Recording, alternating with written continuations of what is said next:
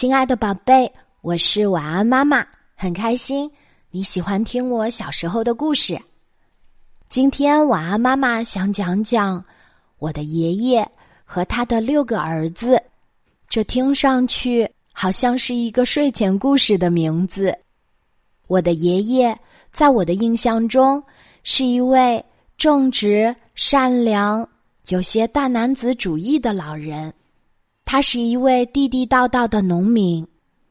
爷爷年轻的时候去江南闯荡过，但是因为不认识字，被人骗得血本无归，所以那个时候他就发誓，一定要让自己家里的孩子们每一个都上学，接受教育，这个家族才会更有希望。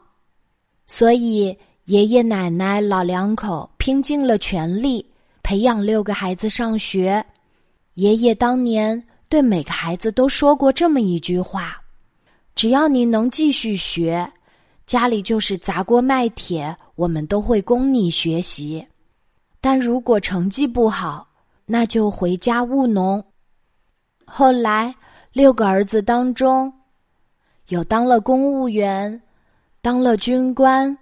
当了国家干部，也有在家务农的。每次听到有人说这是一个拼爹的年代，我都不太赞成这个观点，因为从我爷爷的六个儿子身上，我就看到了他们自己不同的努力方向。同样的家庭条件，差不多的智力水平，因为性格和学习习惯的不同。每个儿子都过出了自己不一样的人生。听我爸爸说，在爷爷的六个儿子当中，学历最高的老六，也就是我的叔叔，他并不是最聪明的，学习最刻苦的他，后来考到了广州去读大学，再后来去英国剑桥大学留学。当年我叔叔的导师。想要推荐他继续读博士，可是作为公费留学生的他，因为家里太穷了，不得不放弃了继续读博的愿望。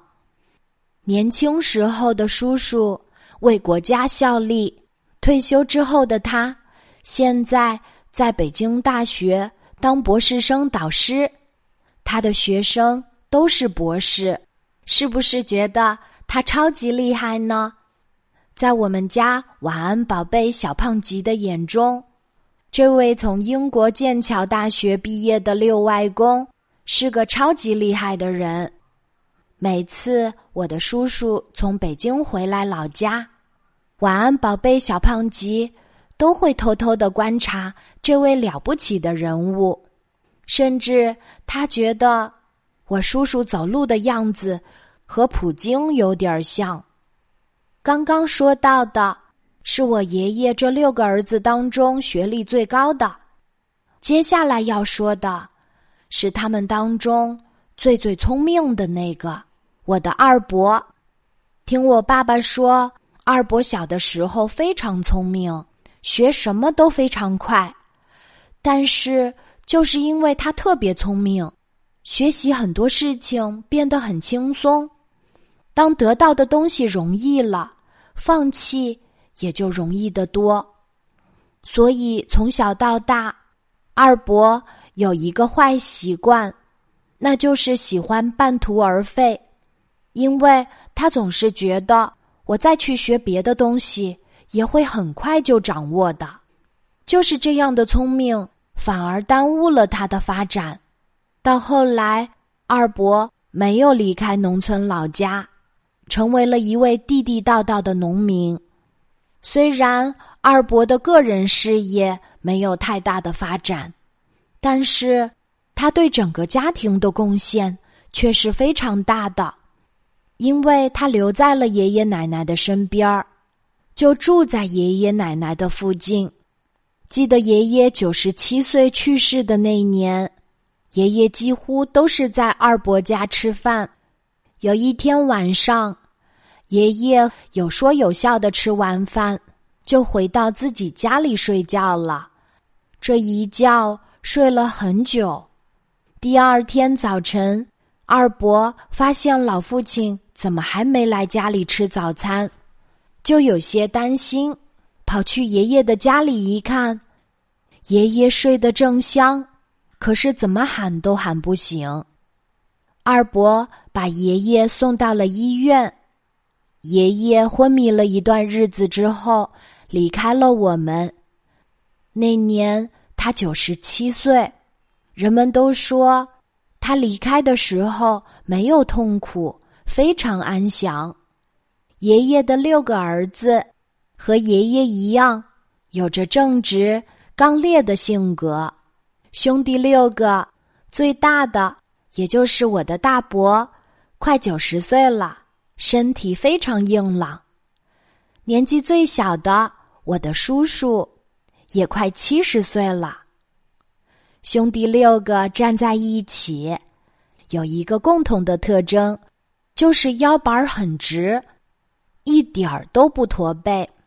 从他们的身上，我似乎看到了爷爷年轻时的模样。我记得。那年爷爷去世的时候，我们才发现爷爷的手臂上还有一道纹身，这也引发了我们整个家族里年轻人们的各种猜想。